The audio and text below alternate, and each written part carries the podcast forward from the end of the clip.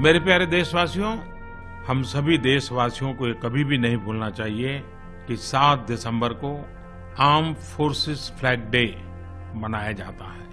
ये वो दिन है जब हम अपने वीर सैनिकों को, उनके पराक्रम को, उनके बलिदान को याद तो करते ही हैं, लेकिन योगदान भी करते हैं। सिर्फ़ सम्मान का भाव इतने से बात चलती नहीं है। सहभाग भी ज़रूरी होता है।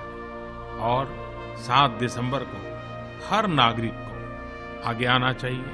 हर एक के पास उस दिन आर्म फोर्सेस का फ्लैग होना ही चाहिए और हर किसी का योगदान भी होना चाहिए। आइए, इस अवसर पर हम अपनी आर्म फोर्सेस के अदम्य साहस, शौर्य और समर्पण भाव के प्रति कृतज्ञता व्यक्त करें और वीर सैनिकों का स्मरण करें।